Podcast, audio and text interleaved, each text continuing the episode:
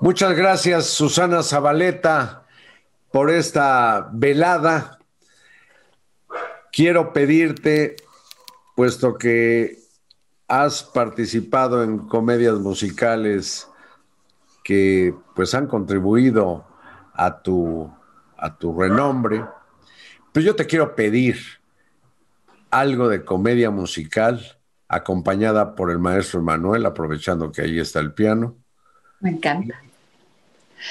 Te voy a cantar una canción de una, la obra se llama Casi Normales, y la verdad es que nadie había hecho en la vida una comedia musical acerca de enfermedades mentales. Y yo hice el personaje de Diana, que es una bipolar esquizofrénica y que destruye, ella sin quererlo, por supuesto, sin quererlo destruye a su familia. El marido no la deja ir nunca porque la ama con pasión, locura y desenfreno. Y hasta que ella se da cuenta que está destruyendo a su familia y le dice, me tengo que ir, basta ya, te voy a dejar libre. Entonces, qué barbaridad. Con ustedes, venga, maestro.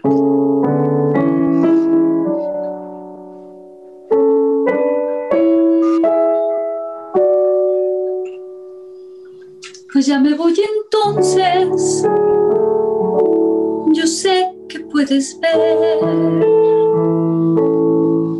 que tengo que intentar, lo tengo que enfrentar o no podré sanar y estar en paz.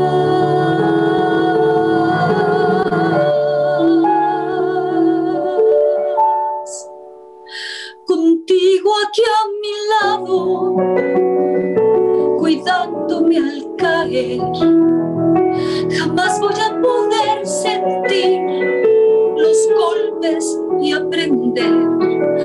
Contigo aquí diciendo que vamos a salir, me hace sentir mal saber que no es así. Quisimos ver romance en esta enfermedad, es muy difícil descifrar la absurda realidad. Por eso tengo que intentar una vez más. Yo tengo que intentarlo. Es eso, morir. Yo de verdad te amé y sé que tú también, pero ¿dónde me debo ir? Yo de verdad te amé, yo siempre te amaré, pero mejor me voy.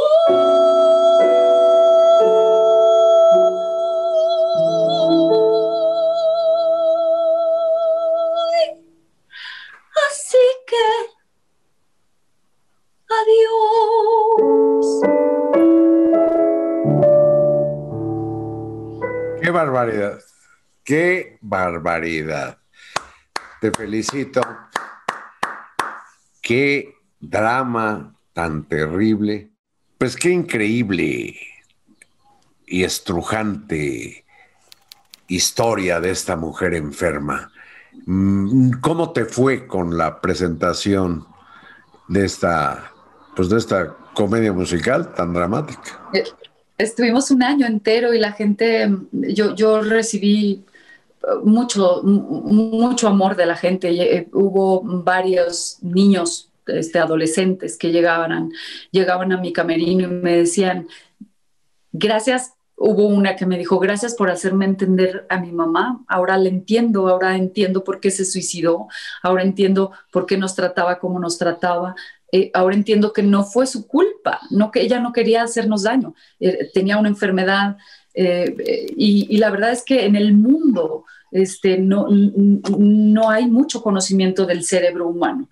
Es muy difícil para el ser humano entender el cerebro humano. Entonces, una enfermedad mental no, es tan ridículo voltear y decir, es que está loca.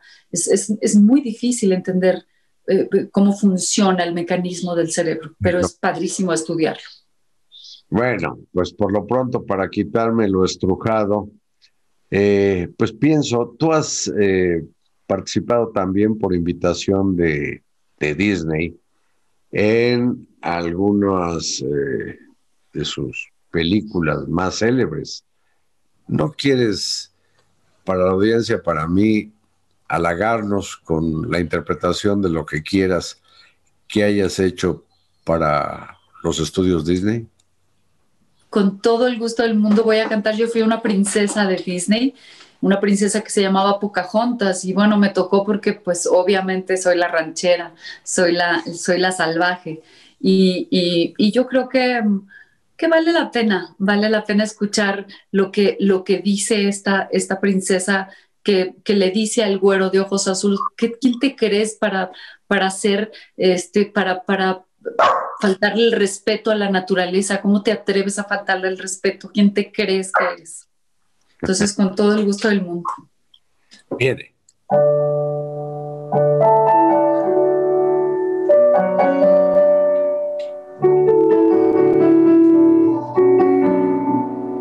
Te crees señor de todo territorio, el cielo siempre quieres poseer.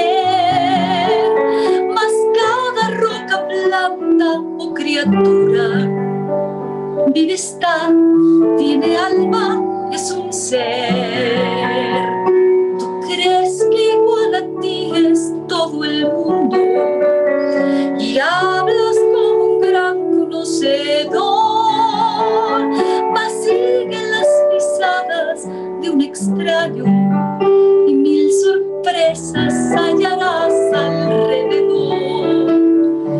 Escuchaste aullar los lobos a la luna azul, o has visto a un lince sonreír, o unirte a la voz de las montañas y colores en el viento descubrir,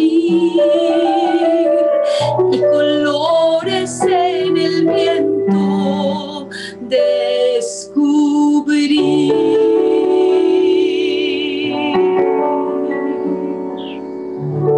Gracias, muchas gracias, Susana. ¿Por qué dices que va con tu personalidad ranchera? Yo sé quién es o quién fue Pocahontas, pero tienes fama sobrada de ser una mujer muy bragada, muy entrona, muy, se diría, con todo respeto de mi parte, muy cabrona. ¿Por qué te identificas con Pocahontas? Porque es exactamente así me pasó a mí. Yo llegué de un pueblo de Monclova, Coahuila, que tiene 120 y tantos mil habitantes, Carlos. Las mujeres eran hechas a un lado para que los hombres hablaran, las mujeres no tienen una opinión concreta porque no, eso no existe. Entonces yo llegué aquí como así, con las trenzas hasta acá, pensando que iba a conquistar este mundo y que iba a entender o que la gente me iba a entender y que la mujer sería respetada aquí en México. Y me di cuenta que es exactamente lo mismo, que era exactamente lo mismo, que es una cosa de poder. Ahora las cosas están cambiando, pero a mí me costó muchísimo trabajo entender y darme a entender, saber que yo era un individuo que tenía diferentes sensaciones, sentimientos, emociones e inteligencia, que era tan capaz como un hombre, ¿no? Entonces, a mí me costó mucho trabajo entenderlo, mucho trabajo. Te abriste paso y te diste a respetar, a reconocer, a tal grado que yo te pienso como emblemática de lo que es una mujer en el mejor sentido de la palabra, con M mayúscula, que pues simbolizas en buena medida lo que debiera ser la mujer mexicana, no agachada, no arrinconada, no ignorada, no desdeñada y menos abusada. Además de que ha sido premiada, ha recibido como actriz el Ariel, que da la Academia Cinematográfica, pero hace mucho tiempo recibiste otras distinciones como la del Heraldo, en que premiaban algo así como los nuevos valores, y ha sido jurado en concursos de canto y no sé cuántas cosas. Tienes una gran cantidad de, yo diría, de triunfos en tu carrera, y por más provinciana que te recuerdes, pues te has convertido como en una mujer más bien universal. Pues qué rico. Yo creo que yo hablo por todas las mujeres que les han costado tanto trabajo la vida, pero yo creo que el triunfo después de tanto trabajo se reconoce más y se goza más y se disfruta más cuando te ha costado tanto trabajo las cosas. Entonces yo por eso amo a mi género, no sabes cómo lo amo y cómo lo respeto y cómo quisiera que los hombres entendieran esto, ¿no? Que somos un par. Si nos ayudáramos los unos a los otros, pues no habría tantos gobernadores violadores, no habría tantos... Sí, no habría tantas cosas como las que se escuchan, ¿no? O como las que hemos visto tú y yo en la vida. Sí, cómo no. Susana, yo te agradezco mucho estas conversaciones. Te quiero emplazar para que repitamos. Me encantaría. Pronto otros encuentros y que saquemos más de tu repertorio de canto, ¿te parece? Me encantaría, Carlos. Claro que sí, con todo el gusto. Susana Zabaleta, Zabaleta con B grande, porque esta mujer tiene su apellido es de origen vasco, hijos. Y al fondo me despido del maestro Emanuel. Les agradezco mucho. Gracias. Y a ustedes, donde quiera que nos estén viendo, buenas noches.